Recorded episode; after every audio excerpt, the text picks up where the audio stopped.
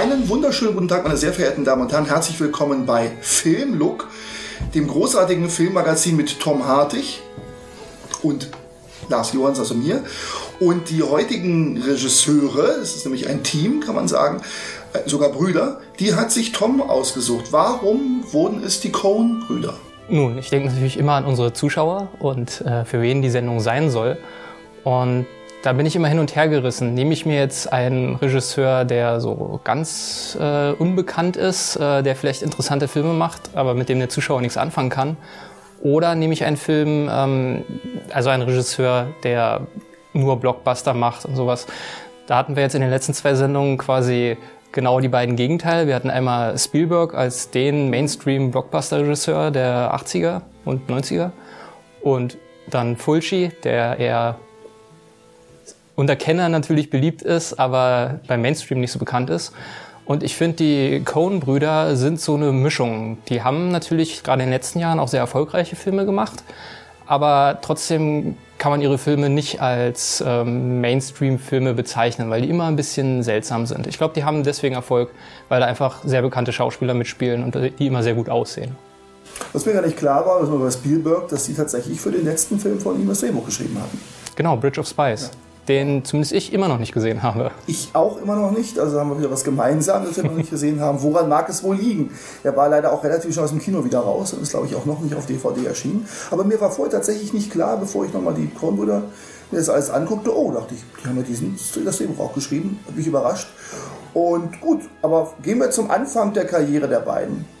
Genau, das fängt nämlich 1984 an, zumindest mit ihrem ersten Film, im ersten Langfilm, oder wolltest du noch ruhig, vorher? Fangen wir ruhig äh, tatsächlich mal 1982 an, oder besser 1981, Fear No Evil heißt der Film von Frank LaLoggia und da ist tatsächlich der Schnittassistent, der gute äh, Joel Cohn wenn ich das richtig sehe. Ich, ja, und der war auch, und da wird es interessant, bei Evil Dead der Schnittassistent. Das heißt, die haben auch, soweit ich weiß, war aber auch Ethan mit dabei. Also die haben beide mit, äh, waren mit bei diesem Film, bei diesem großartigen Beginn des modernen Horrorfilms, möchte man fast sagen, äh, mit dabei und haben ihn gedreht und haben dadurch auch einen guten Kontakt gekriegt zu Sam Raimi, mit dem sie später auch nochmal zusammengearbeitet haben. Das kann man ja gleich nochmal dazu sagen. Es ist bei äh, den Coen-Brüdern häufig so, dass auf dem Papier dann nur der eine Regie führt oder nur der andere. Äh, tatsächlich machen sie es eigentlich immer zusammen. Ich glaube, das hat Gründe wegen der Regiegewerkschaft, dass immer nur ein Regisseur offiziell sein darf, aber eigentlich machen sie es zusammen. Ja.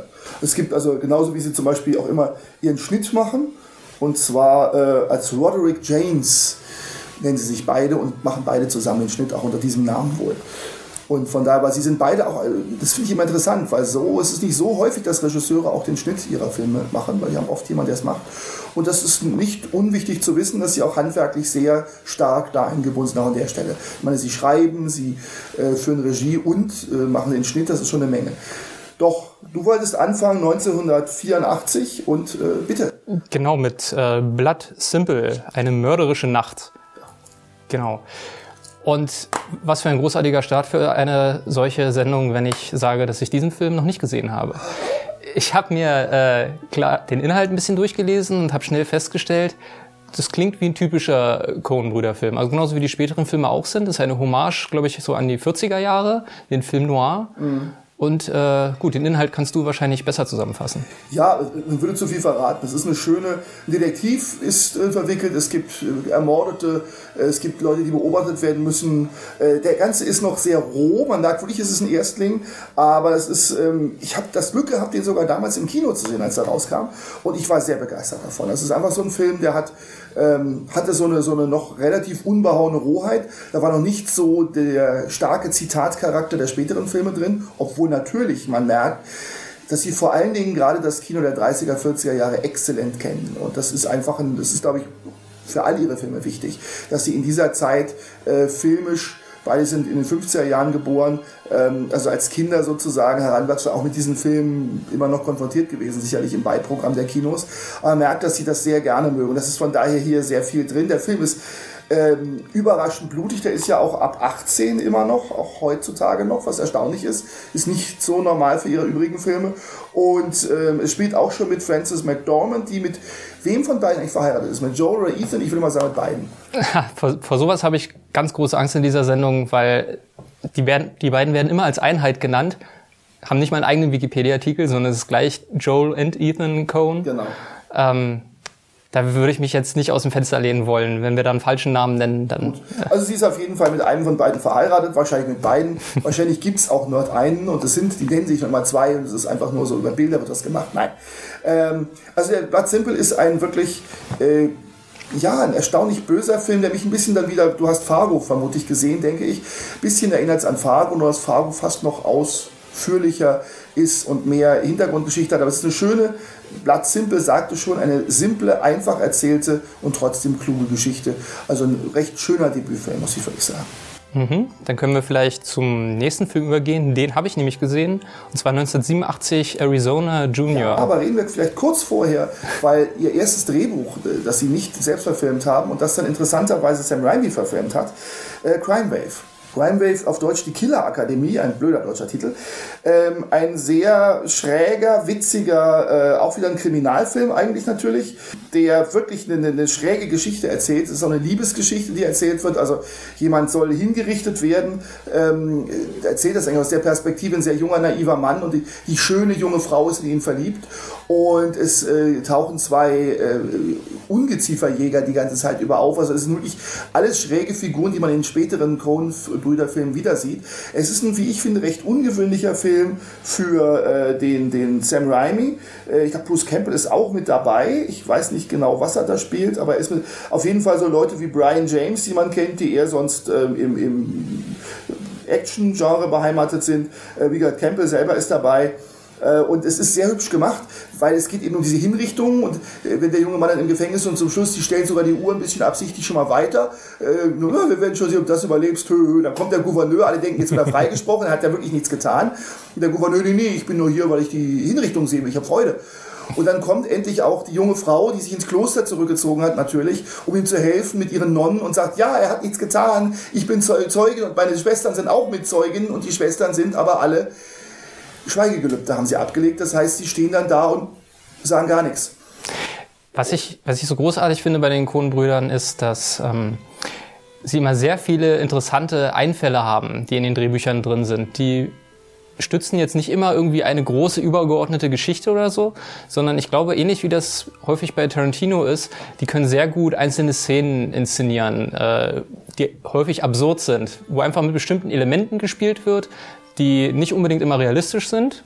Im Gegenteil, man, wir werden häufiger in den Filmen so das Element des Übernatürlichen haben, was mit vorkommt. Aber es sind einfach diese Einfälle, wenn man hört, okay, dann ist plötzlich das Schweigegelübde da. Ne, es ist, oder eben, es wird mit diesen Versatzstücken des, der Genres auch gespielt. Man sagt, okay, das wäre jetzt Klischee, der Gouverneur kommt, um dann den am letzten Moment noch zu begnadigen. Und dann ist es dann sowas Simples, von wegen, oh, ich wollte mich unterhalten lassen. Ne? Und das ist also ich, sehr hübsch. Und am Ende ist es, äh, ähm, The Hero is und dann almost dead und du siehst, er hat es dann doch überlebt, kriegt seine Braut und dann sieht man das Brautfoto von den beiden, wo er ist total glücklich drein sieht. Man sieht wirklich sehr naiv und, und sie steht daneben und ist schon so genervt, weil sie weiß, er ist so naiv und es wird alles ganz schrecklich werden und im Grunde genommen ist der nächste Mord schon fast vorgeplant.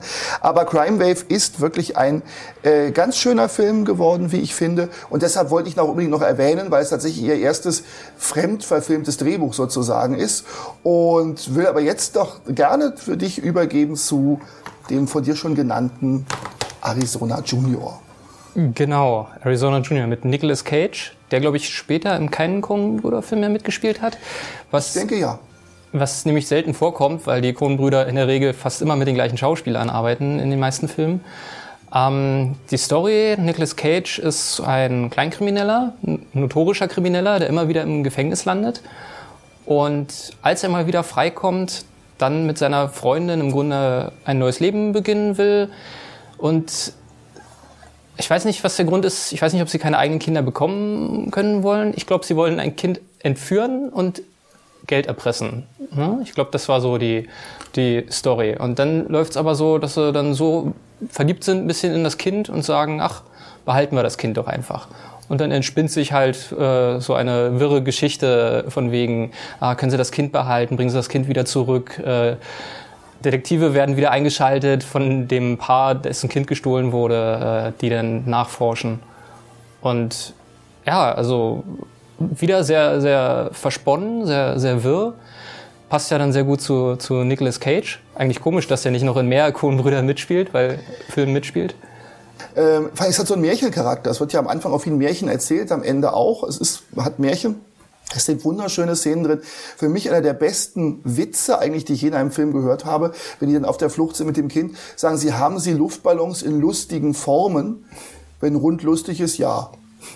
Und das liebe ich einfach, weil das, anders kann man das gar nicht sagen. Und das andere ist, es gibt eine tolle Szene, wenn John Goodman, der in vielen ihrer Filme mitspielt, wenn er aus dem Gefängnis ausbricht quasi. Das ist, der gräbt sich ja durch so einen Tunnel und das ist so eine schlammige, genau, der kommt aus so einem Schlammloch, also er kommt quasi wie, als ob er geboren wird und schreit danach, auch brüllt danach, auch als ob er gerade geboren ist, so im Regen, diesem Schlamm, aus diesem Nichts herauskommend, der ist dann klar, hat sich da rausgegraben. Das finde ich ist auch eine grandiose Szene, die ich sehr mag. Und ansonsten, er ist irgendwie einer der Filme, die sowieso, obwohl es vielleicht nicht der beste Film der Welt ist, der steht auf meiner besten Liste mit drauf. Der ist einfach ein unglaublich schöner, witziger Film. Ich habe den im Kino zweimal gesehen, ich habe den im Fernsehen ein paar Mal gesehen. Ich konnte den irgendwann mitbeten an einigen Stellen, also wirklich alles, alles erzählen, was drin ist. Und es macht es macht wirklich Spaß. Sie ist, muss man dazu sagen, Polizistin, seine Freundin, und sie ist kinderlos und sie will dieses Kind eigentlich haben. Das ist eigentlich das Problem. Also sie will wirklich dieses Kind auch haben als Kind.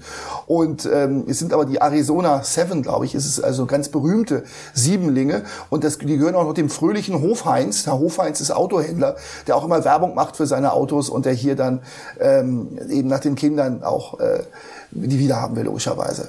Und da ist auch wieder dieses Absurde, weil ich glaube, sie begründet das auch von wegen, ha, die haben sieben Kinder, Siebenlinge, da werden sie ja eins nicht vermissen oder ach, die haben doch dann immer noch sechs. Und sie weint dann auch, sie weint so richtig so ah, und hört dann auch auf, auf einmal auf zu weinen. Das sind auch so Szenen, die ich mag. Plötzlich so ein unglaublicher Wein, plötzlich hört sie komplett auf zu weinen, ist sowieso eher diejenige, die bestimmt in der Beziehung.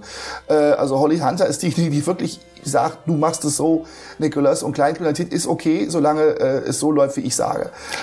Äh, ja. Was man auch an dem Film schon sehr gut sieht, ist ja, wie gesagt, der zweite Spielfilm, den, wo sie Regie führen. Äh, diese Formvollendung, die da drin ist, äh, wie geschnitten wird und so die gesamte Anfangssequenz von Arizona Junior, wo man im Grunde einfach nur lernt, okay, das ist ein kleiner Krimineller, der immer wieder im Gefängnis ist. Das ist ganz herrlich geschnitten. Ich hab's nicht mehr ganz im Kopf, aber ich glaube, hauptsächlich läuft die ganze Zeit ein Song und man sieht halt immer diese wiederholenden Bilder. Er kommt raus, er landet wieder im Gefängnis, er kennt schon die Leute im Gefängnis und grüßt sie, die begrüßen ihn schon, hey, da bist du wieder. Und ich glaube, da lernt er ja auch seine, äh, seine Freundin dann kennen. Ja, aber im Gefängnis nämlich als, äh, genau, und da lernen sie sich kennen. Es gibt auch mittendrin eine sehr schöne Szene, wo dieses Baby auf eine Treppe zu und du denkst dir, es kann die Treppe runterfahren. Es wird sehr spannend gemacht, das erinnert mich durchaus an, ähm, ich glaube, ich weiß nicht, ob er nachher... Oder? Ja, aber mehr noch eigentlich ein bisschen an den, ähm, ach ja, Jack Nicholson, Stephen King-Verfilmung. Shining? Shining.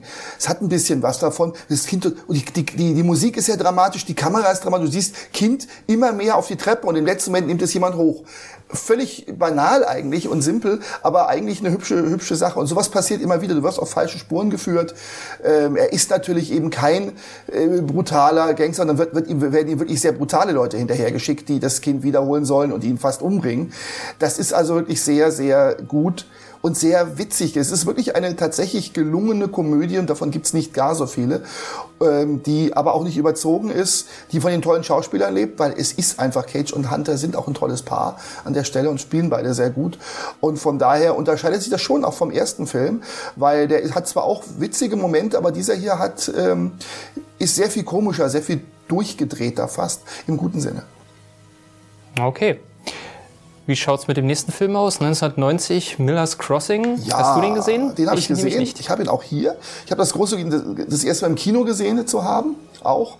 Ähm, ich fand ihn damals, finde ihn heute noch sehr schön. Das ist so eine Hommage auch wieder an den Gangsterfilm der 20er oder 30er Jahre, nee, ich sehe gerade 1929, also genau die Grenze, 20er, 30er Jahre. Und ähm, auch hier wieder tolle Schauspieler. Ich glaube, hier ist er zum ersten Mal äh, John Totoro mit dabei in einem ihrer Filme. Ich will nicht sagen, ob er in Arizona Junior ist, er aber nicht dabei, nein. Ähm, aber hier ist er mit dabei. Es ist wirklich ein sehr intelligenter Gangsterfilm. Mich hat er ein paar, ein paar Sachen erinnert, unter anderem auch an die klassischen Verfilmungen. Der gläserne Schlüssel ist für mich, Glaskey ist ein bisschen für mich dabei, weil die Rolle von, ähm, vom Hauptdarsteller ähm, ist ein bisschen so, er ist ja eine Art Konziliere für den Gangsterboss. Und er tut dann sozusagen einmal was Gutes, indem er nämlich einen, den er eigentlich umbringen soll, ihm zur Freiheit verhilft. Und sagt, du darfst hier nie wieder auftauchen, dann wird das schon in Ordnung sein. Und der, John Turturro, tut natürlich nichts Besseres, wieder aufzutauchen, ihn zu erpressen. Weil er sagt, hey, du hättest mich ja umbringen sollen. Wenn du mich jetzt nicht umgebracht hast, kriegst du riesen Ärger, wenn ich da bin. Es hat was sehr Irres. Und ähm, das hat mir gut gefallen. Es sind, wie gesagt, viele, mich hat es vor allen Dingen an Hammett-Verfilmungen erinnert, nicht nur Glasky, noch ein paar andere Sachen. Ähm, also von daher wirklich richtig klassisches, episches Mafia-Gangster-Kino mit einer Liebesgeschichte und allem drum und dran. Ich mag den Film sehr gerne, ist damals schon ein bisschen aus der Zeit gefallen gewesen. Ich weiß gar nicht, da war, glaube ich, auch muss gerade mal gucken, es gibt hier so eine Liste, wie erfolgreich er war. Ich glaube, so erfolgreich war er nicht. Nee, Miller's Crossing war nicht so erfolgreich wie Arizona Junior, sondern eher kleines Einspiel. Ich könnte mir ein bisschen vorstellen, dass das mit einem Punkt zu tun hat, der bei den Coen-Brüdern oft zutrifft. Also damals waren sie jetzt noch nicht so bekannt als Regisseure dem Publikum. Und wenn man sich so die Filmografie anschaut, dann sieht man, dass fast alle Filme, also die meisten, äh, immer äh, Period Pieces sind. Also die spielen halt nicht in der Jetztzeit, sondern immer in den 20ern, in den 30ern, in den 50ern, 60ern. Und ist vielleicht noch schwieriger dann zu verkaufen dem, dem Zuschauer. Von wegen, ja, jetzt wieder irgend so ein Ding aus der Prohibitionszeit von unbekannten Regisseuren. Ich denke, das ist natürlich ähm, Sie sind mutig. Man muss auch einfach sagen, es ist mutig. Auch Miller's Crossing ist mutig, weil man erinnert sich, die beiden die großen Gangsterfilme, bis auf der Pate, die sozusagen in der Zeit spielten, es war mal in Amerika, äh, war eigentlich ein relativer Flop. Dann äh, Cotton Club von Coppola war ein relativer Flop. Und dann da auch noch so, noch mal so einen Gangsterfilm aus der Zeit zu machen, war mutig. Ich denke, gelohnt hat sich für den Film, weil der Film ist wirklich ansehenswert. Ich mag auch die Farben, die sind so ein bisschen haben so Brauntöne drin, also fast Sepiafarben. So, man hat fast das Gefühl, es ist in Erinnerung fast schwarz-weiß, wobei es doch ein Farbfilm ist natürlich. Aber ein wirklich sehr schöner, gelungener Film. An der Stelle vielleicht nochmal, äh, es ist nicht, so, nicht nur so, dass die Kohnbrüder häufig mit den gleichen Schauspielern arbeiten, sondern häufig auch mit dem gleichen Kameramann und auch Komponisten. Äh, in dem Fall Kameramann Roger Deakins, mhm. der Filmfans sicherlich ein Begriff ist, einer der bekanntesten 13 Oscar-Nominierungen gehabt. 13 Oscar-Nominierungen. Der letzte, ich weiß gar nicht, ob man sogar bekommen hat für Sicario jetzt in diesem Jahr. Könnte sein, ich wüsste es auch nicht genau. Genau, nee, aber deswegen die Kameraarbeit in dem Film neben dem Schnitt auch immer ganz großartig. Äh, das werden wir gleich beim nächsten Film, Barton Fink 1991, den habe ja. ich gestern Abend zum ersten Mal geschaut. Ah, ich habe ihn nicht dabei, aber ich kenne ihn natürlich auch. Ein, ja, bitte. Da fällt halt auch auf, ähm, wie durch den Einsatz von Musik und Kamerafahrten selbst banalste Dinge äh, so eine gewisse Magie bekommen und eine gewisse Dramatik. Also kurz Barton Fink, da geht es um einen äh, Autoren, einen Theaterautoren, der nach Hollywood kommt, äh, nachdem er sein erstes erfolgreiches Stück äh, hatte in New York und dann eine Schreibblockade hat. Er will sowieso nicht diese, diese Hollywood, äh, den Hollywood-Schmarrn schreiben, äh, kriegt jetzt aber bis zum Ende der Woche Zeit, soll er ein Drehbuch grob verfassen. Ja, und steht dann da und äh, kann einfach nicht schreiben. Ist ganz toll inszeniert. Er ist dann in so einer Bruchbude, so einem alten Hotel, wo er dann vor seiner Schreibmaschine sitzt und einfach nichts zu Papier bringen kann. Es ist auch noch heiß, die Tapeten lösen sich von den Wänden. Äh, links von seinem Zimmer äh, ist ein Pärchen, wild zugange die ganze Zeit. Rechts neben seinem Zimmer ist ein Bewohner, der sehr laut schreit und der sich dann als John Goodman entpuppt, der eine merkwürdige Gestalt ist. Ein typischer, skurriler Charakter, äh, was für die Coen-Brüder ja typisch ist, ähm, der sich als Versicherungsvertreter ausgibt, aber im späteren Laufe der Handlung dann, wir müssen es nicht vorwegnehmen, aber ist ganz anders, als er zunächst erscheint und bekommt eine sehr feurige Szene, in dem das Hotel sozusagen in Flammen steht und er wie ein Racheengel mit der Schrotflinte über die Flure marschiert, äh, wo man sich auch denkt, wo kommt das auf einmal her? Wieder überhaupt nicht realistisch, aber sieht natürlich toll aus. Und was ich gerade meinte mit der Kamera, ähm, wie diese Schreibblockade äh, an sich schon dargestellt wird, da fährt die Kamera halt wirklich exakt ganz nah ran an die Schreibmaschine, über die einzelnen Buchstaben, an das Papier heran, verschwindet in einer Szene ähm, dann von dem Schreiberling weg ins Badezimmer des Hotels in den Ausguss sozusagen, in den, Abfluss äh, von der Dusche, äh, endet im schwarzen Nichts, dazu noch ein dröhnendes Geräusch. Also so Dinge, wo man sich fragt, ähm, was soll das? Aber das ist in den Kronenbrüdern halt ganz häufig der Fall. Skurrile Charaktere und Szenen, wo man sich sagt, okay, das war sehr seltsam gerade. Bringt vielleicht nicht viel für irgendeine große Story, aber es ist auf jeden Fall interessant. Und wieder auch in weitesten an authentische Sachen angelehnt. Es gibt ja Geschichten über Raymond Chandler, ganz präzise, der ja auch erfolgreich geschrieben hat. Wurde da einbestellt, durfte in Hollywood arbeiten, bekam Geld, bekam sein Wochengeld und kam nicht zum Schreiben, weil eigentlich brauchte man nichts von ihm. Was er schrieb, wollten sie nicht haben. Also es ist äh, nicht uninteressant, wie das so passiert ist. Und man merkt, dass sie sich auch in der Hollywood-Geschichte sehr gut auskennen. Das ist für sie immer auch ein Thema, was mit, mitschwingt. Und es ist dadurch immer auch so Sachen, die passiert sein könnten oder die im Umfeld passiert sind, auch drin. Und das ist hier wieder so eine Sache, wo auch fast was Authentisches, da werden verschiedene Figuren verschmolzen zu dieser einen, weil es ging vielen Autoren genau so. Die wurden dann nach einem erfolgreichen Stück dahin gebeten, bekamen Wochengeld und sollten schreibt einfach. Und braucht man nicht, braucht man nicht, gefällt uns nicht, gefällt uns nicht, naja, und dann läuft der Vertrag aus. Und viele werden Alkohol getrieben und das ist also sehr ähm, spannend gemacht. Und auch natürlich John Goodman, du hast völlig recht, eine faszinierende Figur. Ähm, man sollte gewisse Dinge nicht verraten, aber in seinem Koffer sind keine schönen Sachen drin. Und äh, von daher Versicherungsvertreter, hm, bleibt sehr offen. Also ja, auf jeden Fall ein sehr ähm, auch für mich sehr prägender Film. Ich habe den sehr gemocht damals im Kino und ähm, war vor allen Dingen dort sehr begeistert zum ersten Mal von John Totoro, weil ich ihn in einer relativ ernsten Hauptrolle da gesehen habe. Er war ja vorher bei Miller's Crossing eher ein fast schon komischer Sidekick. Und hier trägt er wirklich diesen Film und er trägt ihn tatsächlich. Äh, für mich wieder eine Frage, was ist aus dem geworden? Der macht in letzter Zeit gar nicht mehr so viel, was irgendwie bedauerlich ist, weil er ist, äh, in dem Film sah man es wieder, großartige Figur. Ähm, und auch schon ein typischer Charakter im Grunde für viele von den späteren Filmen. Äh, eine Hauptperson, die sozusagen ähm, alles Leid der Welt sozusagen ergießt sich über diese Person. Ne? Äh, es kommt da rein, ist eigentlich noch ein gefeierter Autor und dann fällt er in ein Nichts und wird in Ereignisse hinein verstrickt sozusagen, die größer sind als er und im Grunde er wird so durchgetragen durch die Handlung. Er macht gar nicht so viel, er ist gar nicht aktiv, was teilweise auch absurd ist. Der Produzent, für den er das Drehbuch äh, machen soll, oder der Chef der Filmfirma, ähm, der ist ja begeistert von ihm in einem Gespräch, wo fast nur der Produzent redet und er als Autor eigentlich nur ganz äh, beeindruckt da sitzt und nicht viel sagen kann. Das bisschen, was er sagt, wird sofort total übertrieben und das macht die Szenen so schön absurd. Das ist der typische Kornscher Held. Bei denen ist es ja immer so. Der Held ist immer ein von außen gesteuerter. Also er äh, gerät in Situationen rein, es passiert etwas mit ihm und er kann versuchen zu reagieren. Er reagiert meistens falsch. Das heißt, es wird immer noch schlimmer, als es schon ist. Und das ist aber irgendwie, ihre Heldenfiguren sind so. Also es ist, find, gefällt mir aber auch gut. Es gibt keinen ungebrochenen Helden bei ihnen, der sowas mal richtig schön durchsteht, sondern es ist immer so, ähm, er, es kommt was ab vom Weg und es treibt ihn dann komplett in die Ecke. Wir werden nachher auf, bei, bei Serious Man das sehr konkret äh, nochmal feststellen können und ähm, das hat durchaus was auch mit ihrer jüdischen Sozialisation zu tun. Gerade bei Serious Man sieht man das dann, äh, was auch immer ein Thema ist eben. Der Mensch ist eben in die Welt geworfen und da passieren eben Dinge. Genau, ich wollte es eben schon, ich habe schon überlegt, ob ich es anspreche, dass ähm, diese ähm, jüdische Herkunft äh, der beiden Regisseure häufig in ihren Filmen mal mehr, mal weniger eine Rolle spielt.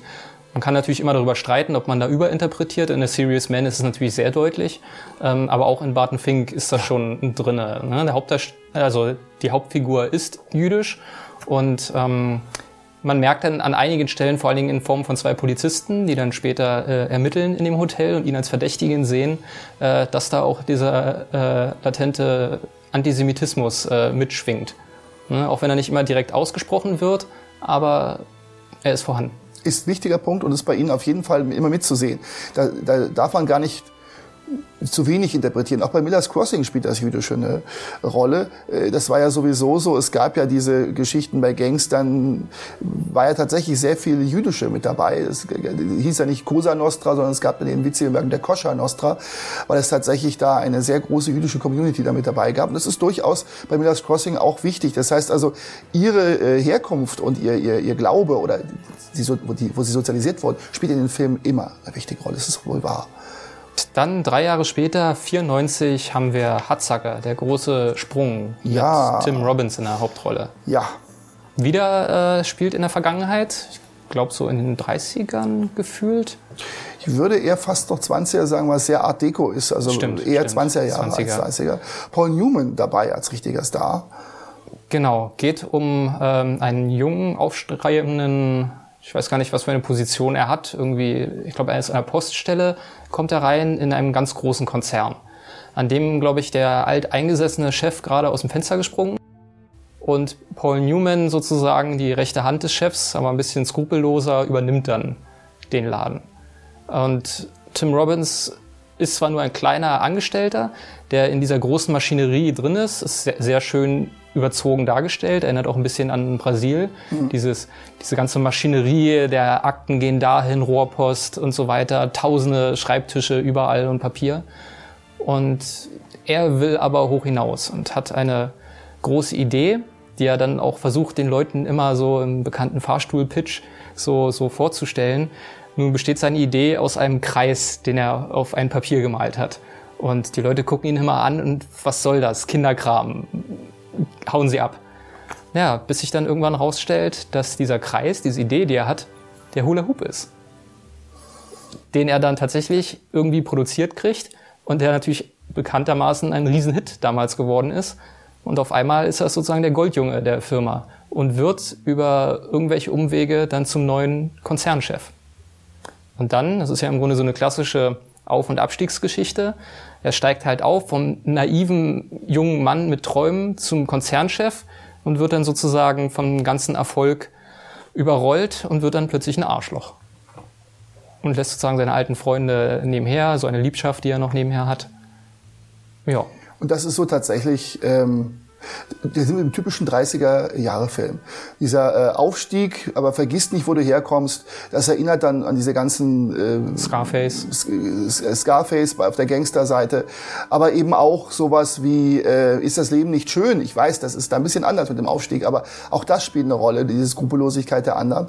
Ähm, das ist so ein bisschen sehr menschlich, äh, äh, menschelnd sozusagen. Und ich gestehe, es war der erste Film der Coen-Brüder, mit dem ich Probleme hatte. Der war, ich fand ihn damals viel zu kommerziell, viel zu glatt, viel zu sauber, viel zu wenig verspielt wie die anderen. Er war mir zu geradlinig.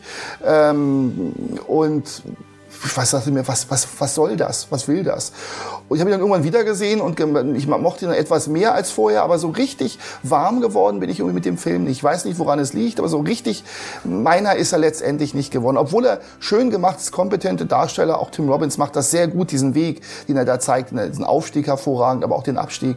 Und ähm, wenn dann nachher wieder jemand aus dem Fenster springt, überlegt man sich, könnte er es sein, aber es ist dann tatsächlich jemand anders. Wobei auch das sehr Schöne ist an dem Film, in Barton Fink ist das schon ein bisschen angeklungen, dieses Übernatürliche, weil halt sehr absurde Dinge gegen Ende hin passieren. Und bei Hatzacker wird es dann das erste Mal wirklich auf die Spitze getrieben, weil, ähm, wer jetzt nicht gespoilt werden soll, sollte die nächste halbe Minute weghören, äh, er halt am Ende tatsächlich aus dem Fenster springt, es aber den Hausmeister dieses Konzerns gibt, der dann scheinbar Gott ist. Und der dann irgendwie die Uhr anhält und Tim Robbins quasi einen Meter vor dem Aufprall auf dem Boden plötzlich angehalten wird in der Luft und halt noch ein kurzes Zwiegespräch mit Gott hält. Und dann sozusagen wird die Zeit wieder weitergespult und er landet sanft auf dem Boden und hat nochmal die Chance quasi äh, Erlösungen zu finden. Und, und das ist ja auch ein bisschen, da ist es sehr stark an dem ist das Leben nicht schön. Was wäre, wenn es mich nicht gegeben hätte, wo ja auch der Selbstmord da ist, der dann doch nicht durchgeführt wird. Und hier ist es ja auch so. Der Selbstmord findet statt und findet doch nicht statt. Und da sind für mich die Parallelen sehr stark. Das fand ich wieder sehr hübsch, äh, diese Idee war. Also hübsch ist ein sehr böses Wort und das passt auch nicht. Es ist eine sehr kluge Idee. Und ähm, aber es trifft ja nachher den Bösen, der dann tatsächlich aus dem Fenster raus muss. Das Interessante ist, man rechnet halt mit sowas auch nicht. Okay, wenn man inzwischen Kohnbrüder-Filme kennt, dann rechnet man schon mit sowas. Aber bis zu diesem Punkt war das halt zwar ein überdrehter und satirischer Film, aber man hat jetzt nicht das Gefühl, dass da plötzlich was Übernatürliches äh, reinragt. Ja. Ne, vielleicht ist die Kamera wirkt mal übernatürlich durch die Kamerafahrten und Schnitte und sowas, aber dass dann einfach gesagt wird, okay, da ist jemand, der die Zeit anhalten kann und alles zum Rechten bringt, so eine Deus Ex Machina quasi, diese göttliche Einmischung, äh, die in den späteren Filmen ja auch häufiger noch vorkommt, äh, das überrascht einen dann doch sehr. Aber auch vorher bei Arizona Junior ist das eigentlich auch. Es gibt immer dieses Element des Übernatürlichen, das nie so ganz ausformuliert wird. Aber man kann, diese, gerade ich sage, diese Schlammgeburt damals, sowas geht natürlich nicht. Realistisch geht es nicht. Das ist wie ein Horror, äh, wie eine Horrorgeburt, wie ein Horrorfilm. Und da ist es, äh, genauso ist es bei Barton Fink auch diese Geschichte mit dem Nachbarn. Es sind immer oft, ganz oft auch Elemente des Horrorfilms mit dabei.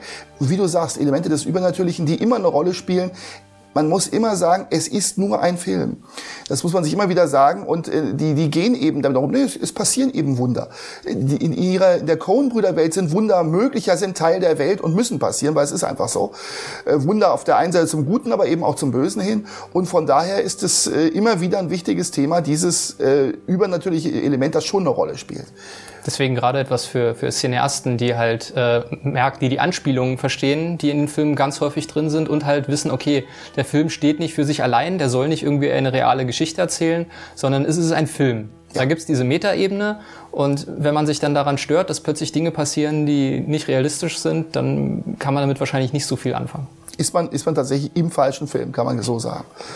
Ein durchaus richtiger Film, was den Erfolg angeht, ist dann 1996 Fargo. Ja. Das kann man ja sagen, ist so wirklich der Durchbruch. Ja, das war Leuten. ihr großer. Ich gucke gerade mal mit den, mit, den, mit den Zahlen, wie das aussieht hier. Das ist, da muss ich mal genauer hingucken. So schön, das gibt einem die, die nette Wikipedia mittlerweile die wichtigen Zahlen beim Einspiel. Zum Beispiel Hatzacker war ein riesen Misserfolg eigentlich, wenn man das sieht also sowohl in der Kritik interessanterweise als auch im Einspiel, während äh, Fargo ein relativ großes, ihr, ihr bisher mit Abstand größtes Einspiel gebracht hat. Also es war dann damals ihr wirklich sehr erfolgreicher Film. Zu Recht, wie ich finde. Ja, ein sehr, sehr schöner Film, der auch eine sehr schöne Serie nach sich gezogen hat jetzt in jüngster Zeit. Die Sie ja mitproduzieren, also sind nicht außen vor. Genau. Frances McDormand, äh, Hauptrolle dann mal wieder, äh, großartig. Eine äh, schwangere Polizistin, was schon eine tolle Idee ist. Die Schwangerschaft, Schwangerschaft spielt eigentlich im Film keine große Rolle, aber einfach diese Idee, okay, wir haben nicht einfach nur eine ermittelnde Polizistin, sondern wir haben eine schwangere ermittelnde Polizistin, wo man gleich viel mehr Mitgefühl hat und sich und umso toller findet, wenn die halt äh, ihren Mann steht. Ja. Ne? Ist ja auch so ein Punkt. Starke weibliche Hauptrolle in diesem Genrefilm ist auch nicht so häufig. Und ist hier wirklich sehr wichtig, dass es eben die Frau und eben natürlich Frances McDormand wieder als Ehefrau dabei, aber eben nicht nur als Ehefrau, man merkt, sie ist eine grandiose Schauspielerin. Sie spielt da wirklich großartig. Vor allem diese doch eher genervte Schwangere, die, oh, dann muss ich haben diese blöde Geschichte noch an der Backe. Das ist sehr schön gemacht. Und es spielt im Schnee, im Winter. Ich mag ja auch Filme selten genug, dass es passiert, die wirklich wie ein Schneewestern fast daherkommen. Da erinnere ich mich dann gerne an Leichenpflaster an seinen Weg oder so. Also, äh, das auch noch in einer Schneelandschaft spielen zu lassen, was das Blut noch blutiger wirken lässt als sonst, hat schon durchaus es wirkt halt so, so isoliert, ne? Ja. Also vielleicht kurz zur Handlung, kann man die überhaupt gut zusammenfassen? Es geht um Geld, was mein Geldkoffer, der irgendwo äh, im Schnee versteckt wird. Und es geht um Gangster, die das Geld haben wollen und fragen, okay, wer weiß von dem Geld? Wer muss vielleicht umgebracht werden? Parallel gibt es eben noch die Geschichte, beziehungsweise nee, darauf bezieht sich das Geld, dass ein Mann seine Frau umbringen lassen will und, glaube ich, an die Lebensversicherung ran will. Ich glaube, daher kommt das, kommt das Geld. Genau. Ja, und dann gibt es halt viele Verstrickungen. Äh, wer weiß von dem Geld, wer weiß von dem Mord, wer will wen dann beseitigen. Und der Unschuldige, der das Geld immer nur an sich genommen hat, wird in dem Moment schuldig. Und da sind wir wieder in der alten Spirale bei Ihnen. Es wird immer schlimmer als gedacht und am Ende noch schlimmer als je erwartet. Also fröhlich geht da keiner. Die einzigen, die wirklich heil und unbeschadet rausgekommen haben, das Gefühl, sind die Polizistin und ihr Mann. Der Rest ist, so gut es geht, schlimmstens beschädigt. Und das ist halt auch eine, ein sehr schöner Abschluss von dem Film, weil über den ganzen Film hinweg merkt man auch, dass die Polizistin schon mehr drauf hat als ihre Umgebung. Ihre Deputies und so weiter sind Deppen quasi. Ja. Äh, aber, Kann man leider so, muss man auch fast so sagen. Aber sie ist ihnen nicht böse oder so, sondern sie versucht trotzdem eben das Beste aus der Situation zu machen. Und am Ende des Films sitzt sie halt mit ihrem Mann im Bett und sie unterhalten sich. Und sie hat gerade diese ganze Geschichte hinter sich, äh, diesen Fall mehr oder weniger gelöst und zu Ende gebracht. Aber wer dominiert das Gespräch im Bett? Es ist dann der Mann, der irgendwie redet über seinen Angelausflug oder, oder sowas in der Art. Und sie halt ja, Schatz, das ist schön und so weiter. Und also sie redet gar nicht so sehr über, über den Job und sowas. Und das macht sie halt zu einem ganz tollen Charakter, finde ich. Ja. Einen der besten äh, Filmcharaktere von den Coen-Brüdern und vielleicht auch allgemein der Filmgeschichte. Der ganze Film ist mit, auch mit seinen Verwirrnissen, mit seinen Irrwegen eine schön intelligent erzählte Geschichte, die man, der man gerne von Anfang bis Ende folgt. Und der Film ist zu Recht so erfolgreich gewesen. Und ich habe die Fernsehserie nicht gesehen, bisher nur sehr viel Gutes drüber gehört, weil die eine spielt ja, glaube ich, äh, danach die Staffel und die nächste Staffel war dann sozusagen, spielt jetzt in der Gegenwart des damaligen Films. Ähm, also die sind auch durchaus in den Staffeln sehr unterschiedlich ähm, und gehen damit dann um. Also faszinierend, dass wenigstens dann auch mal eine Fernsehserie klug mit dem Sujet umgeht. Auf jeden Fall sehr empfehlenswert, kann ich sehr empfehlen. Beide Staffeln ganz großartig. Du hast sie schon gesehen auf jeden Fall. Ja, ja. Sind ganz toll gefilmt, sehen ganz großartig aus. Und gerade in der ersten Staffel ist es sehr interessant zu sehen, es geht ja immer darum, wenn man einen Film hat und dazu eine Serie macht, wie stehen die in Bezug zueinander? Spielt die einfach danach oder ist das ein Remake des Films, aber auf Serienlänge? Und das kann man bei Fargo gar nicht so genau sagen, weil es gibt viele Motive in der Serie, die äh, Elemente des Films aufgreifen und wiederholen. Aber aufgrund bestimmter Sachen, die im Film passieren, auf jeden Fall danach spielt. Äh, also wer den Film mag, wird die Serie lieben, behaupte ich. Ja, und dann 98. Ja. Kein großer Erfolg im Kino, erstaunlicherweise. Äh, mein persönlicher, immer noch mein Lieblingsfilm von Ihnen, also egal was immer passieren wird, einer meiner Lieblingsfilme überhaupt, The Big Lebowski. Ähm, ja, Jeff Bridges dabei, der so cool spielt, dass es eigentlich kaum noch zu ertragen ist. John Goodman wieder mit dabei, der so großartig hysterisch äh, überlegen spielt, dass man es kaum zu fassen vermag. Und Steve Buscemi dabei, der wenn man vorsichtig sagt, extrem gebeutelt wird in diesem Film. Bis, wenn seine Asche verstreut wird, sie natürlich im Gesicht vom Dude landet, wo sie auch sonst anders könnte sie landen. Der Film ist so voller schöner Randstränge, wenn eine deutsche Band auftaucht, die Autobahn heißt und jeder weiß, es kann nur Kraftwerk gemeint sein. Das ist so wunderbar. Ähm, die, die Elektrorocker. Es ist Julian Moore dabei, die geschwängert werden will. Toll. Äh, der ganze Film und da haben wir auch wieder die schöne alte Gangstergeschichte der typischen 30er Jahre. Die schöne junge Frau des reichen äh, Mannes wird entführt. Es sind Gangster verwickelt. Es gibt Pornofilmer, die verwickelt sind. Und all diese Verwicklungen müssen aufgedeckt werden. Und man sucht sich wirklich den mit Abstand dümmsten und faulsten Menschen auf der Welt dafür aus, nämlich eben den Dune, Lebowski, der eigentlich ja nur in Ruhe ähm, bowlen will. Da wird im Grunde wieder beides äh, gemischt. Ne? Wir haben einmal den Helden, der unfreiwillig so reingezogen wird in die ganze Geschichte und einfach nur von einer Situation in die nächste und die anderen agieren quasi alle und er ist einfach nur Zeuge. Und auf der anderen Seite ist er aber unfreiwillig äh, der Detektiv der Geschichte, auch wenn das nicht sein Beruf ist. Ja. Beruf hat er ja, glaube ich, nicht. Ich glaube, er lebt irgendwie von einer Kriegsrente oder sowas. Und vom Bohlen angeblich äh, auch. Und diese, ja, und diese von der keiner genau weiß, wo das Geld herkommt. Irgendwie, irgendwo kriegt er Geld her und das Rest ist vom Bowlen irgendwie auch, weil sie wollen ja Profi-Bowler sein. Immer wieder spielen diese Bowling-Turniere eine Rolle. Da haben wir auch John Turturro in einer ganz kleinen Rolle, aber ganz zauberhaft, äh, wie er dort mit seinem merkwürdigen Kostüm sehr eng anliegend spielt. Als Jesus. Jesus, genau. Jesus. Ja. Und auch wieder so eine Sache, eine ganz kleine Rolle, die eigentlich für die Story gar keine, keine wichtige Rolle spielt, aber ganz toll inszeniert ist. Wenn John Turturro dann das erste Mal auftritt, spielt so eine Coverversion von den Eagles von Hotel California in so einer Flamenco-Version und man sieht ihn halt, wie er künstlerisch die, die Kugel hochhält und in Zeitlupe anläuft und wirft. Und hat das irgendwas mit dem Film zu tun? Nein, aber es sieht toll aus und macht Spaß. Es gibt ja auch mittendrin so eine Szene, wenn der Dude niedergeschlagen wurde, wo dann so eine Art Bowling-Revue und da ist eine sehr starke Anspielung an die typischen Busby Berkeley Revue-Filme der 30er, 40er Jahre, die ja auch damals so äh, waren und du hast das Gefühl, da läuft auf einmal ein Revue-Film der 30er, 40er Jahre ab. Was ist da los? Äh, es geht doch um was ganz anderes. Ist egal. Es passt. Und ähm, das ist wirklich ein Film, in dem alles zusammengeht. Es ist ja Teil 2 in Planung, hört man, äh, soll gedreht werden. Bridges hätte auch durchaus Interesse. Er liebt den Film ja sehr, immer noch, auch nach all den Jahren. Äh, zu Recht äh, ist, ähm, ist es für mich einer der Gründe, auch wenn ich in der Cocktailbar bin, White Russian zu bestellen. Der Dude macht das auch, da muss man das machen. Natürlich mit Milch, nicht mit Sahne, seid ihr verrückt. Genau, trotz des äh fehlenden Erfolges damals an den Kinokassen heute ein absoluter Kultfilm. Über die Jahre, ich glaube, der dürfte sein Geld sich ausleihen und anderes eingespielt haben. Ja, und es ist so viele Zitate, die man bringen kann. Das mit dem White Russian, allein schon der Look vom Dude mit der Sonnenbrille und dem Bademantel, äh, der dann im Supermarkt einfach direkt aus dem Regal heraus die Milch trinkt und so. Ihm ist halt alles egal und deswegen ist er halt cool. Ein Erzähler, der aus dem Nichts auftaucht, der erzählt, wie toll der Dude ist und irgendwann sitzt er neben ihm und sagt, ich wollte dir noch mal sagen, Dude, dein Look ist großartig. Das sind die Dinge. Der Erzähler, der Off-Erzähler eigentlich, der plötzlich dann mitten im Stück ist und neben ihm sitzt und mit ihm kurz redet und dann geht es weiter. Da haben wir wieder Gott, ne? Ja, es könnte auch eben, es könnte auch Gott sein, genau das. Also das ist so ähm, ja, schlicht und ergreifend grandios zum Niederknien. Ja, kann man gar nichts weiter zu sagen. Punkt. So. Ha. Dann 2000. Oh Brother, Where Are Thou? Ja. Eine Mississippi-Odyssee. Genau. Diesmal mit George Clooney als. Zum ersten Mal mit Ihnen, der dann öfter mit Ihnen zusammenspielen würde. Genau. Die Handlung kannst du besser zusammenfassen, weil ich habe ihn tatsächlich nie vollständig gesehen. Ah, Im Grunde genommen äh, kann man ganz klar sagen, es ist die Odyssee, die berühmte von Homer, die jetzt hier in den Südstaaten in den 20er Jahren äh, spielt. Ähm, Häftlinge, die entflohen sind und die eigentlich diese Odyssee nachspielen. Es taucht alles auf wie eine Odyssee. Es tauchen Sirenen auf. Es gibt diesen Kampf um die Frau. All das, was man so aus der Odyssee kennt.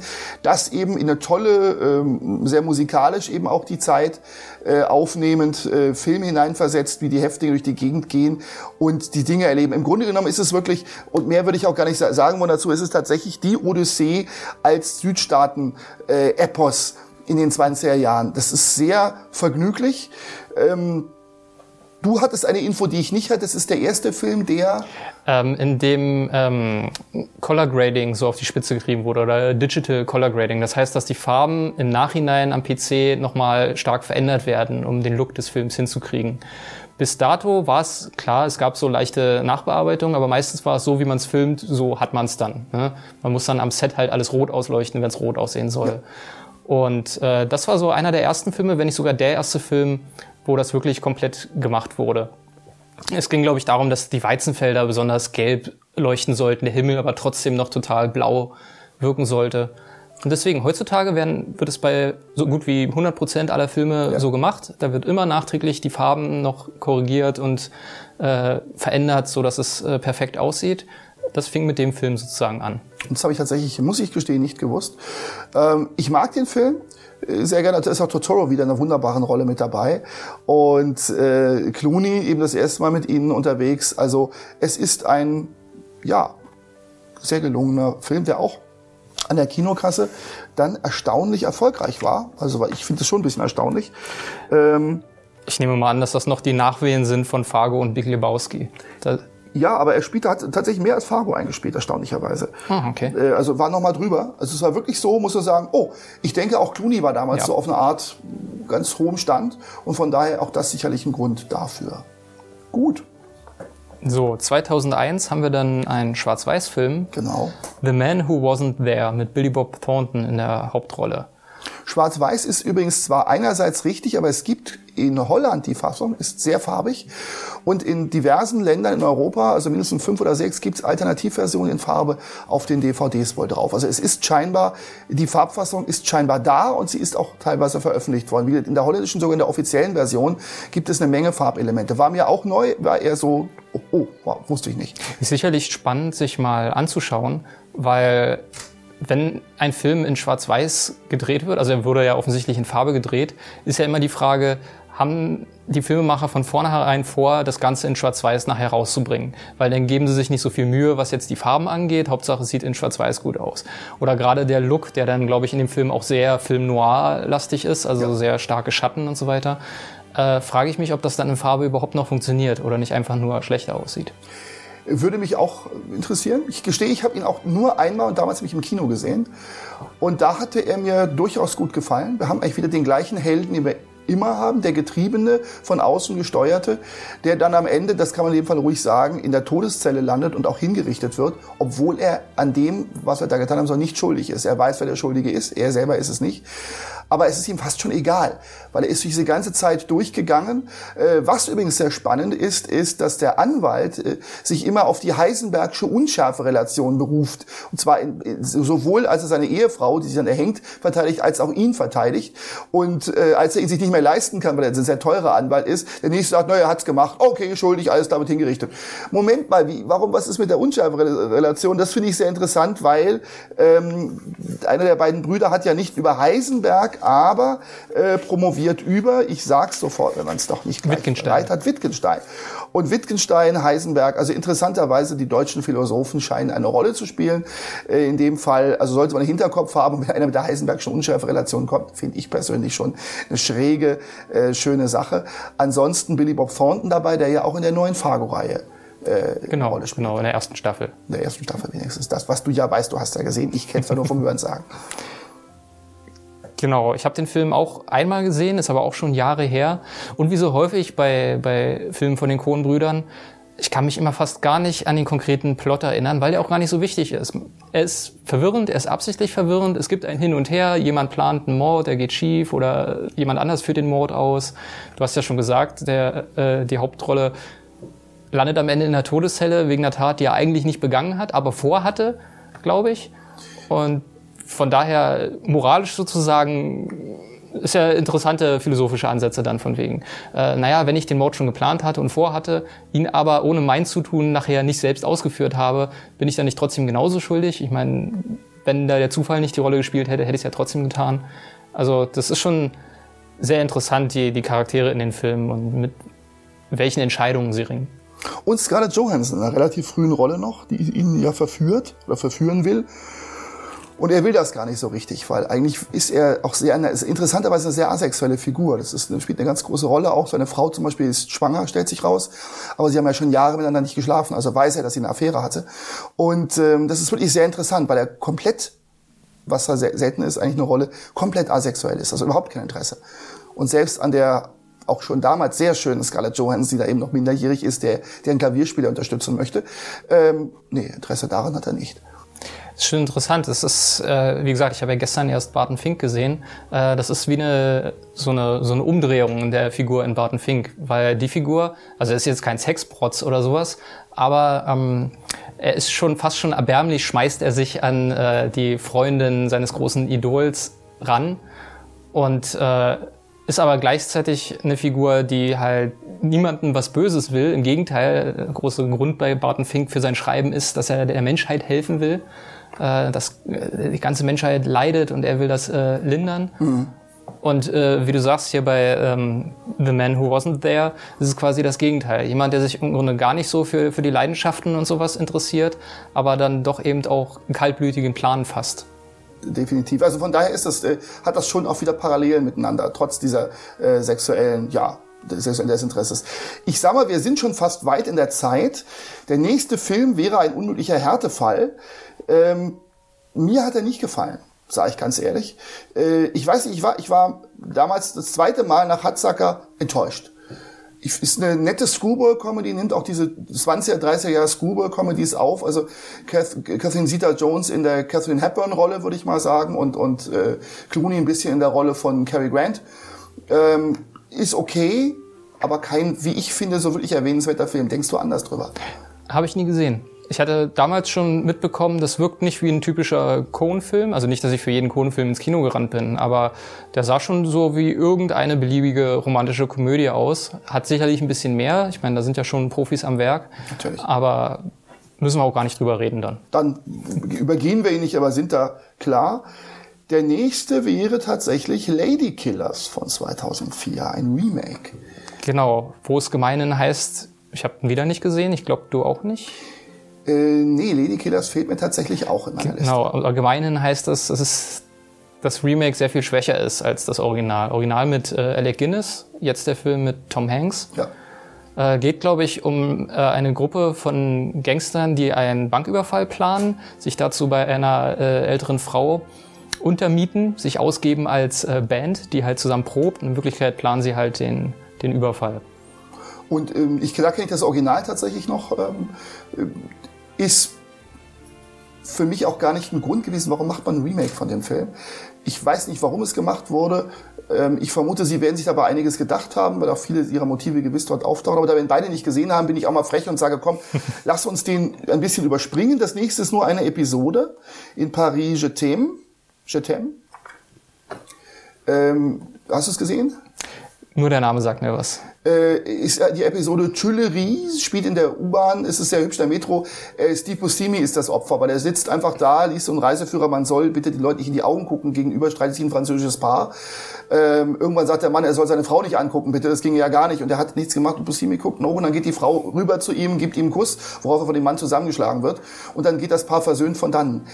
Mehr ist es nicht. Ich mag das sehr gerne, weil Buscemi ein bisschen fast die Rolle aus dem Lebowski wiederholt. Er ist so, ich habe doch gar nichts gemacht, ich habe hier nur gesessen in Reiseführer, ich mache doch gar nichts. Und er ist dann das Opfer. Das ist ganz hübsch, nicht mehr als das, aber eine schöne Episode in diesem großen Episodenfilm.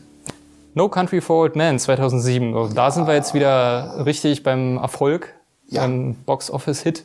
Das waren, ja. Ganz viele Oscars, vier steht drauf. Ähm, genau, beste, beste Regie, bestes Drehbuch, bester Nebendarsteller. Ähm, was ist der vierte äh, Oscar, würde mich interessieren. Ähm, steht hier nicht drauf, aber ist egal. Auf jeden Fall hat er viele Oscars gekriegt und ich finde zu Recht. Ich fand den ein bisschen überbewertet. Also im Vergleich, weil der zu allen anderen Filmen so, so hoch gepriesen wurde. Ich meine, ich finde den auch toll. Er sieht wie immer toll aus und es ist halt wieder die übliche Story von den, von den Coen-Brüdern. Ne? Es passiert irgendwo vielleicht ein Verbrechen und jemand, der eigentlich nichts damit zu tun hat, wird da drin verwickelt. Ne? Es werden, ich glaube, Gangster bringen sich gegenseitig um, Geldkoffer, ein Unbeteiligter findet den Geldkoffer, nimmt mit nach Hause und wird jetzt von Auftragskillern gejagt, die diesen Koffer auftreiben wollen. Mhm. Präzise auch von einem, der dann ja. auch seine Aufträge sehr ernst nimmt. Das ist Javier Bardem, äh, der ähm, quasi seine Bond-Bösewicht-Rolle sozusagen weise vorwegnimmt. Es, er spielt großartig diesen wirklich zutiefst bösen Menschen, der auch dann dem Helden nachher sagt, also dem Unfreiwilligen, pass auf, äh, egal wie es kommt, ich werde dich umbringen, aber wenn du jetzt zu mir kommst und bringst mir den Koffer, lasse ich wenigstens deine Frau am Leben. Ob er das tut, bleibt offen. Äh, er ist da wirklich sehr konsequent in seinem Handeln. Er begeht einige Morde auch nur, weil es eben konsequent ist. Und die sind sehr blutig, teilweise explizit und ja, aber bitte. Dann vor allen Dingen ist die Figur des Killers ja auch wieder herrlich absurd mit einer ganz schrecklichen Frisur. Ja. Und einer der originellsten Mordwaffen äh, der, der Filmgeschichte, nämlich einer Druckluftflasche. Ja. Die er einem halt an die Stirn hält, dann kurz Druck gibt und einem sozusagen einmal mit Luft das Vordere nach hinten kehrt. Ja, das ist, und man sieht dann auch nachher nicht viel. Man sieht eine kleine kurze, so eine kleine rote Wunde da. Was hat er denn eigentlich? Oh, das ist so unspektakulär. Ne? Unspektakulär. Ne? Es ist schön, schön, also ich mag den Film auch gerne, weil er so dieses, ähm, auch dieser Titel, ja, das Schlusswort nachher ist, es ist eben kein Land für, zum Altwerden. Äh, hier sterben die Leute eben früh. Wenn der alte Sheriff das sagt, ist das schon, hat das was Heiteres. Und ich finde es auch toll, dass einer wie Bardem, der diese ganzen Morde begeht, der verschwindet nachher einfach aus dem Film. Du weißt auch nicht, was aus ihm wird. Er ist weg, ohne dass er getötet, ermordet wird. Er hat zwar einen Unfall zwischendurch, wo er angefahren wird, aber auch das hält ihn ja nicht ab davon, weiter das zu tun, was er am besten kann, nämlich Leute beseitigen. Aber das finde ich auch häufig bei den Coen-Brüder-Filmen, dass die Enden sehr plötzlich kommen oder ein bisschen ratlos zurücklassen. Ja. Man sagt, okay, das ist jetzt das Ende, was auch daran liegt, dass man eben keine klassische Story hat, wo man so fühlt, dass jetzt das Ende kommen kann. Und es hört dann einfach auf. Vielleicht noch mit einem kurzen lakonischen Satz oder so, der noch ein bisschen so die Gedanken anregt. In dem Film eben äh, Tommy Lee Jones als, als alter Sheriff, der irgendwie sonst in dem Film gar nicht so viel zu tun hat. Der untersucht das zwar in ein, zwei Szenen, aber ansonsten ist er eigentlich außen vor von der, von der Haupthandlung. Und am Ende kommt er halt irgendwie nach Hause oder so und äh, sagt halt nochmal, ach, in diesem Land geht so viel vor die Hunde, hier kannst du nicht alt werden. Und das ist fast die Parallele bisschen zu Fargo, nur ist es hier der alte Mann und nicht die schwangere Frau. Mit der Ehefrau spricht man kurz über, na ja, so ist es eben. Und dann ist es das auch schon erledigt. Das hat äh, für mich durchaus da wieder eine Parallele dahin. Auch hier, hier ist der Sheriff aber nicht der, die ist ja eine starke Frau, so stark ist er gar nicht, weil er kann auch gar nichts machen und verhindern. Das passiert alles nebeneinander. Die unterschiedlichsten Killerkommandos, die unterwegs sind, die verschiedensten Leute, teilweise recht sinnlos auch umbringen.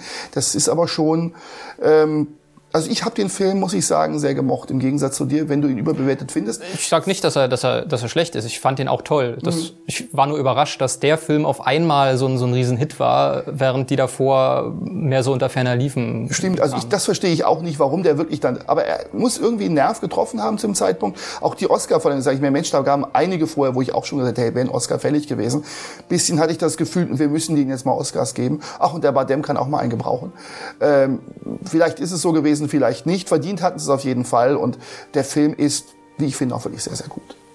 Etwas weniger gut, zumindest meiner Meinung nach, ist dann direkt im folgenden Jahr schon der nächste Film, Burn After Reading. Sind wir uns einig. Mit dem schrecklichen deutschen Titel noch Wer verbrennt sich hier die Finger? Welcher äh, immer das gemacht hat, den muss man um den Kopf hauen. Wieder ein, ein Starbesetzung, diesmal mit Brad Pitt als neuen großen Star, ja. der jetzt mal in den Kohnenbrüder-Film ran darf. Ja, im Grunde eine Agentenkomödie in der, in der Jetztzeit. Wieder sehr skurrile Figuren durchaus. Brad Pitt in seinem komischen Sportdress sieht auch sehr seltsam aus. Und obwohl eigentlich die Elemente alle typisch Kohnenbrüder sind, ne, also verzwickte Geschichte, irgendwie wer bringt wen um und äh, unschuldige Leute, die einfach reingeraten in so eine Geschichte, aber auch so fast hobbydetektivmäßig versuchen rauszufinden, was los ist, ähm, hat das bei mir irgendwie nicht gezündet. Da hat mir zu sehr der, der Wille zum Stil gefehlt. Ging mir ähnlich. Also es war ein Film, den ich auch für, dachte mir, schade mehr erwartet wahrscheinlich und ging dann raus, dachte, schade. Das passiert ab und zu mal, ich weiß nicht, manchmal geht es ihnen, glaube ich, so, dass sie so grandios ähm, arbeiten, so viel Intelligentes da reinsetzen und trotzdem so eine so der kleine Kick fehlt, um es wirklich gut zu machen, beziehungsweise es zusammenzuführen, dass ich wirklich sehe, ich sehe, es ist ein zusammengeführter Film, der auch wirklich zusammen was, äh, was ergibt. Ähm, hier ist es irgendwie fleddert fast ein bisschen auseinander auch. Die, die Stränge passen für mich dann doch nicht so stringent zusammen und, und außerdem Brad Pitt, diese vollkommen dumme Figur, die er spielt, das ist so, es langweilt mich ja nach kurzer Zeit, wenn eine Hauptfigur äh, so extrem dumm sein soll und dann immer auch wirklich als blöd dargestellt wird. Fand ich ein bisschen langweilig, aber auf hohem Niveau langweilig. Von daher, ich glaube, wir sind uns einig, es ist trotzdem ein guter Film, aber wir mögen ihn beide nicht so sehr. Da sind wir, glaube ich, konform. Dazu kann man auch sagen, dass das ja tatsächlich häufig bei Kohnbrüdern-Filmen so ist, dass der Zuschauer mehr weiß als die handelnden Personen. Ne? Man, man kennt die Hintergründe und amüsiert sich deswegen über die Missverständnisse, die in den Filmen passieren. Weil der eine Charakter denkt vielleicht, der andere ist der Mörder oder er hat das Geld, der andere Figur, das ist aber nicht so. Und dann weiß man halt, okay, das, was da gerade passiert, ist komplett absurd. Wenn die einfach mal alle Karten auf den Tisch legen würden, dann wäre das sofort klar. Mhm. Aber dadurch kommen halt diese, diese humoresken Verstrickungen die diskutabel sind in dem Fall auch, weil da, da ist der ja. Humor auch nie nicht so gelungen. Manchmal gelingt er, manchmal gelingt er nicht so hier. Jeder hat mal einen Schuss frei. Und deswegen wird es 2009 auch wieder ernster, ja. aber auch absurd komisch. A Serious Man. Genau, das ist dieser hier. Der äh, interessanterweise auch, da sind wir beim Überirdischen, fast überirdisch anfängt, so eine Art Dibuk taucht auf, also jüdischer Geist und da sind wir dabei, das ist, das thematisiert sehr genau das Milieu, in dem sie groß geworden sind. Hier geht es tatsächlich um einen jüdischen Mann, der sozusagen den Abstieg erlebt. Und zwar wirklich von oben nach unten. Es geht alles schief ist die typische Figur von ihnen, aber diesmal ein bisschen ernster durchdekliniert, fast böser möchte man sagen, obwohl es immer noch Humor hat dabei. Ähm, ich mag das sehr, es ist aber eben so kleiner. Ich finde das auch sehr schön. Das Gefühl von diesem riesengroßen, tausend Figuren, tausend Nebenstränge, kommen wir jetzt wieder zu einem Film, der auch den Luxus hat, mal wieder eine Figur sehr konzentriert zu zeigen und eben nicht so viel an den Seiten streng, ach, wir haben das noch und das noch und das noch. Ich fand das auch sehr schön. Es ist diese eine tragische Figur, die im Grunde überhaupt nichts dafür kann, eigentlich versucht, alles richtig zu machen, aber es ist die Hiobs-Geschichte im Grunde. Es kommt eins nach dem anderen. Es wird immer schlimmer. Er versucht sich dann auch ein bisschen in die Religion zu flüchten, geht dann zu seinem örtlichen Rabbi und fragt den um Rat, kann ihm aber nicht helfen. Er schickt ihn dann weiter zu dem großen alten Waisenrabbi, der ihm aber auch irgendwie nicht helfen kann oder keine Zeit für ihn hat. Ähm, du sagst es schon am Anfang des Films, als ich den Film das erste Mal gesehen habe, dachte ich erst, ich habe den falschen Film an, weil das beginnt halt mit so einem, mit so einem Epilog, ähm, ähm, Prolog, der halt in der Vergangenheit spielt. Irgendwann, keine Ahnung, 16., bis 17. Jahrhundert in so einer alten jüdischen Gemeinde, in einem Dorf oder so, wo es dann halt um darum geht, dass äh, man den Dibbuk, äh, genau, äh, so ins Haus lässt, beziehungsweise ihn dann verstößt und dann wird halt die Familie verflucht erstmal keine große Verbindung zu dem Rest des Films, außer man geht davon aus, das ist dann die Familie dieses Mannes, der dann halt Jahrhunderte später äh, das ganze Leid der, der Welt erfährt. Ja. Was ich auch sehr schön an dem Film fand, abgesehen von dem Reduzierten, dass es halt wirklich auf die Person geht, ist dann wieder ganz am Ende das Übernatürliche. Weil alles, was in dem Film passiert, ist noch relativ natürlich. Okay, irgendwie er hat Probleme mit seiner Frau und im Job klappt's nicht.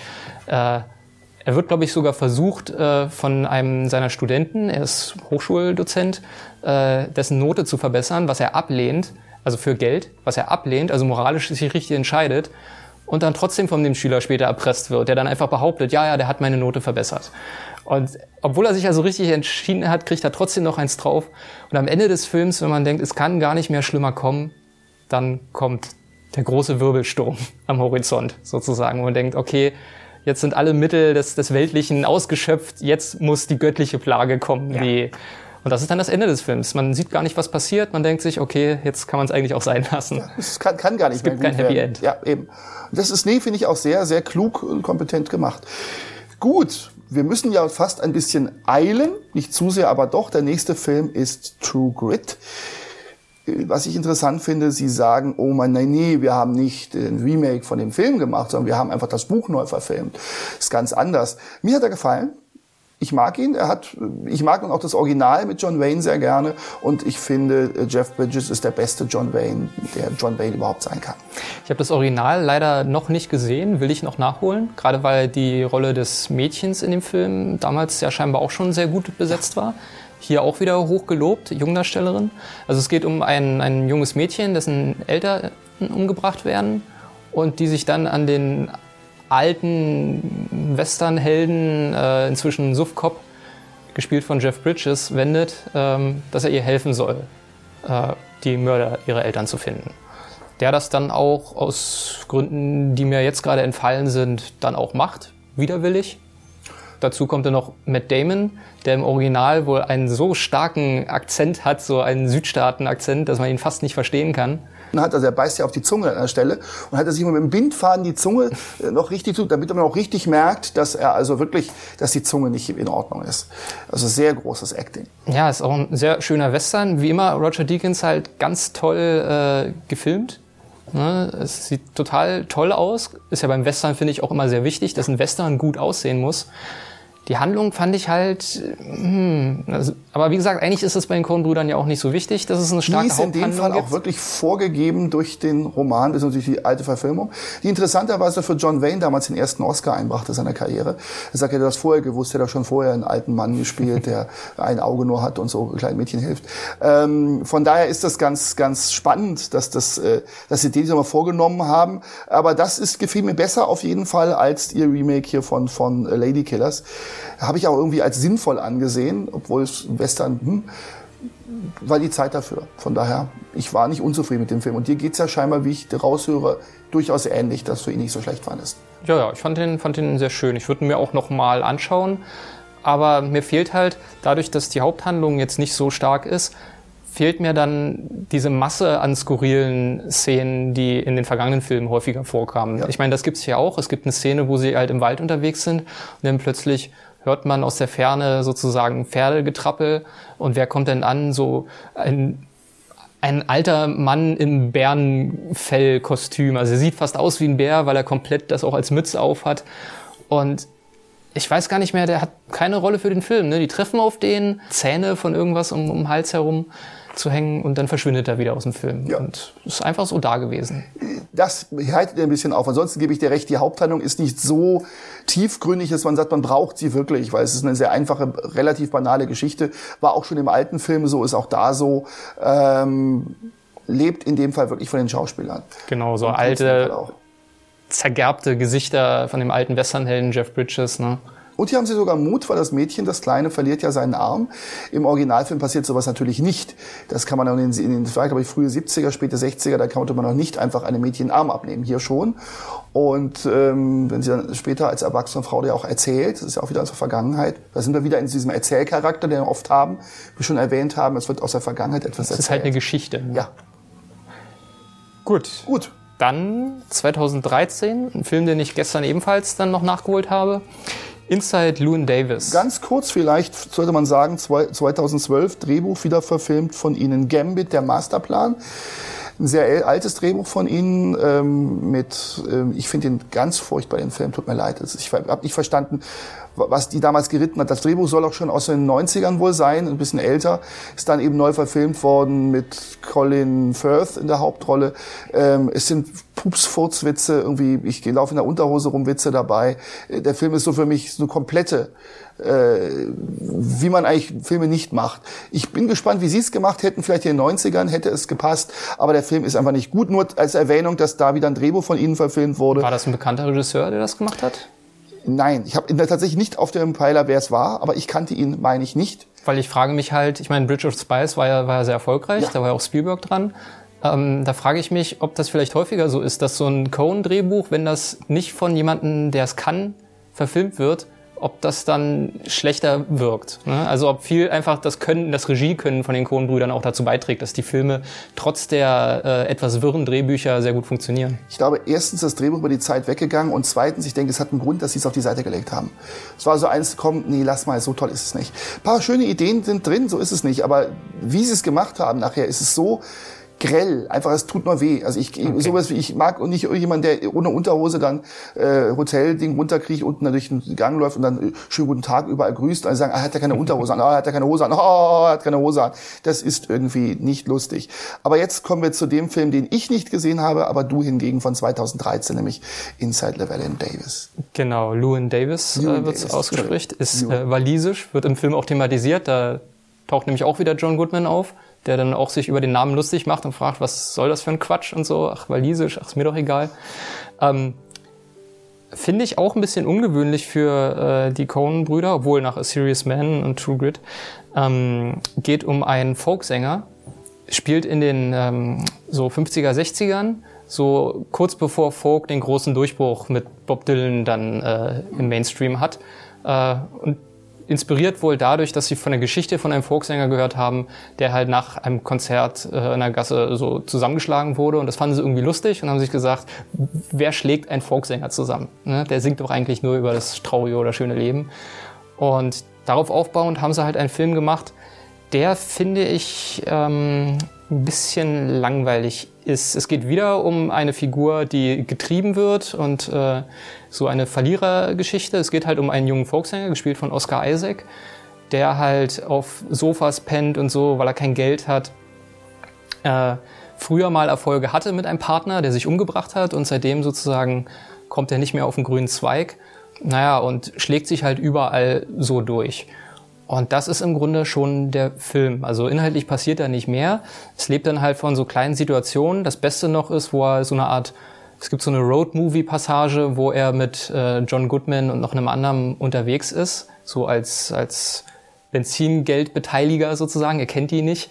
Und John Goodman halt wieder herrlich äh, skurril ist und äh, vor sich hin flucht und so fort.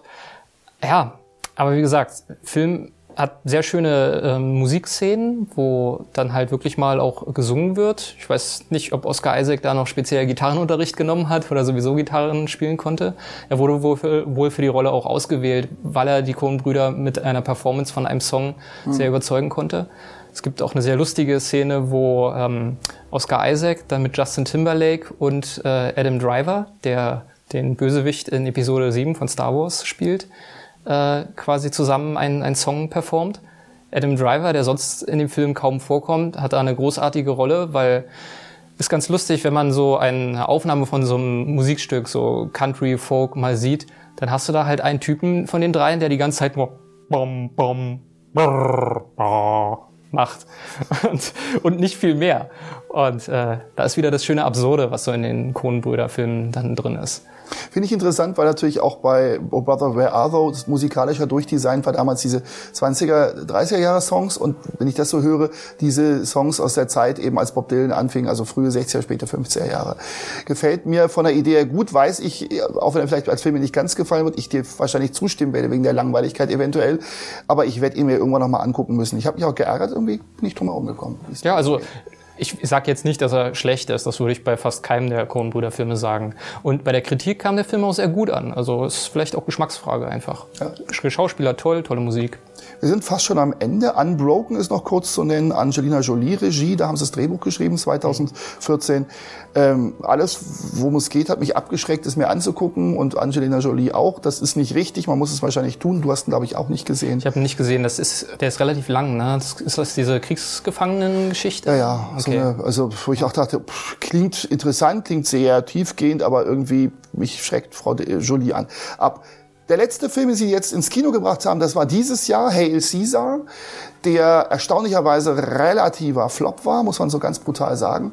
Äh, trotz der Starbesetzung unter anderem mal wieder Clooney mit dabei. Du hast ihn nicht gesehen, ich habe ihn gesehen. Ich bin ein bisschen so, ging raus, dachte mir, hm, schade. Irgendwie fehlte auch da wieder der letzte Pfiff. Tolle, tolle Ideen dabei. Es geht um Drehbuchautoren in den 50er Jahren, große Kommunistenfeindlichkeit, äh, weiß man ja damals, Verbot auch. Und das wird hier sehr lustig gemacht, wenn sich die kommunistischen Macher treffen. Zum Schluss ein äh, U-Boot aus Russland sogar auftaucht, wo der eine dann an Bord gehen will mit seinem Hund ähm, weil er will endlich im Sozialismus richtig dann ordentliche kommunistische Drehbücher schreiben, also sehr überzogen, sehr witzig. Clooney als eher dummer Hauptdarsteller, der entführt wird oder echt zufällig da reingereicht wird, der spielt in so einer Art äh, Bibelverfilmung mit, man weiß nicht genau, es ist ein bisschen wirkt wie Quo Vadis. Und das Schöne ist, wenn er zurückkommt und sagt, ja, Kommunismus ist toll und sein der Studiochef knallt ihm einfach zweimal eine Ohrfeige und dann, nee, nee, du hast schon recht, wir machen normal weiter wie immer. Das ist dann sehr schön, so sind Schauspieler. Wenn man Hollywood Babylon kennt, die, diese Anekdotenfilmsammlung über Hollywood, ist vieles da, was man wiedererkennt. So ein paar Geschichten, die am Rand erzählt werden, wo es um Schwangerschaften geht, wo es um Klatsch und Tratsch geht, was der eine große Rolle spielt. Das ist ganz hübsch gemacht, zerfasert sich aber wirklich sehr und auch wenn ähm, immer wieder einzelne tolle Sachen dabei sind, die einem toll gefallen, auch wieder Josh Brolin als eigentlicher Hauptdarsteller das sehr gut macht. Der Trailer bringt einen schon auf eine ganz falsche Spur. Der Film selber das ist eben das Problem. Er läuft immer so, dieses Fasernde ist da und es fehlt das wirklich Zusammenhalt und du sagst, jetzt passt aber alles zusammen. Sondern es ist so Studiogeschichten, wo du sagst, ach, na ja. Schade, weil ja. der Trailer hat fand ich ganz großartig und ich wollte den eigentlich auch unbedingt sehen. Ich weiß gar nicht, warum es nicht äh, geklappt hat, weil eigentlich sollte man ja meinen, weil du auch sagst, dass es ein Flop war, äh, großes Star-Ensemble, die Coen-Brüder eigentlich ähm, haben halt haben halt den Namen. Das wirkte halt auch wie eine sehr flotte Komödie. Äh, das Thema interessiert mich halt auch total. Sie haben es ja schon in Barton Fink äh, so, so angeschnitten. Genau. Ähm, und gerade weil du das mit dem Kommunismus erwähnst, vielleicht noch kurz nochmal zu Inside Llewyn Davis. Auch da gibt's eine kurze Szene, da will er quasi, da hat er von allem die Nase voll und will zur Handelsmarine, will quasi anheuern, damit er wenigstens was zu essen hat und so. Und ähm, dann fragt ihn, also es gibt ein bisschen Schwierigkeiten bei der Anmeldung, dass er das überhaupt machen darf. Und der Reedereimeister da sagt dann zu ihm, naja, äh, gibt es irgendeinen anderen Grund, warum wir dich nicht nehmen sollten und so. Und Oscar Isaac sagt halt, oh, vielleicht weil ich Kommunist bin, so im Scherz. Und der Reedereimeister wird so ganz kurz still und sagt, funktioniert es? Und Oscar Isaac, was? Ach, nichts, nichts. Also einfach diese kurze Anspielung, wie man das so, äh, wunderbarer Humor, der halt ganz klein ist und nicht Pipi-Kaka-Humor, wie du es gesagt hast, bei, bei Gambit. Äh, also Herr Caesar hat auch durchaus diesen Humor. Vieles ist schön, aber ich in den Räumen, wo wir jetzt gerade sitzen, in dem Kino habe ich ihn gesehen, vor ein paar Monaten erst. Und ähm, ein Großteil der Vorstellung ist ausgefallen, viele waren schlecht besetzt, die Leute guckten ihn sich nicht an. Komischerweise, und wer dann wegen des Trailers kam, war enttäuscht, weil der Film entspricht nicht dem Trailer. Der Trailer ist wirklich, erzählt eine andere Geschichte eigentlich. Und das ist ein bisschen schade. Ähm, obwohl er wirklich gute Momente auch hat. Wie gesagt, tolle Schauspieler. Josh Brolin ist auch mal wieder großartig dann. Und hat vieles Liebenswerte, aber man muss auch wirklich sich ein bisschen mit diesem Gossip in Hollywood auskennen, aus der Zeit von den 30er bis 50er Jahren, sag ich mal. Er sollte ja ursprünglich mal in den 30ern spielen, wurde in die 50er verlegt. Ähm, hat da wirklich schöne Momente einfach auch, aber irgendwie läuft es nicht wieder ganz zusammen. Wie es manchmal so geht, dann ist es, die, die Vielfalt ist da und sie will nicht den Strang ergeben. Aber ich glaube, sie werden es immer wieder schaffen, weil sie sind gut. Ethan, um es kurz hochzuhalten, schreibt ja auch nebenbei Bücher, also ganz Erzählungen. Ist also wirklich ein toller Autor. Die Erzählung, ich habe das vor Jahren gelesen, das Buch ist also schon ewig bei mir zu Hause. Ich ja, das war, glaube ich, noch bevor sie mit dem Film angefangen haben. Ne? Ich hatte nur gelesen, dass er Geschichten geschrieben hat und so. Ja, das Buch ist aber hier von, ich überlege gerade, hier bei uns rausgekommen, 99, aber wo, wo sie noch nicht gerade so groß im Film machen drin war. Es wird ein bisschen älter noch sein in Amerika, also von da hast du durchaus recht. Das, bevor sie richtig mit dem Filmemachen angefangen haben, hat er schon vor sich hingeschrieben und das nicht sinnlos. Nee, aber ich denke auch, dass die Coen-Brüder, das schwankt halt immer mal so ein bisschen. Wirklich schlechten Film machen sie eigentlich nicht.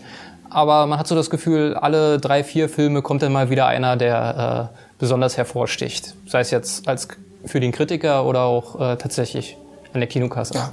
An der Kinokasse in letzter Zeit auch, hey Caesar eben nicht so, aber auch äh, äh, True Grit wahrscheinlich war der letzte lief gut. Äh, Hit. Ne? Äh, nee, äh, auch der, auch der äh, True Grit lief gar nicht.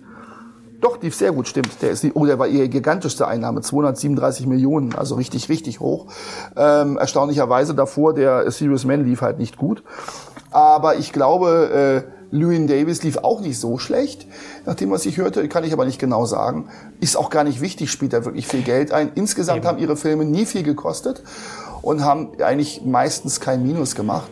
Und es ist halt großartiges Kino und da soll man nicht nach sowas fragen. Wie viel es gekostet hat? Gott ich glaube, es ist ähnlich wie bei, bei Woody Allen. Die haben inzwischen so ein Standing in Hollywood, dass viele Schauspieler einfach sich geehrt fühlen, wenn sie gefragt werden, ob sie in einem der Filme mitspielen dürfen. Ja.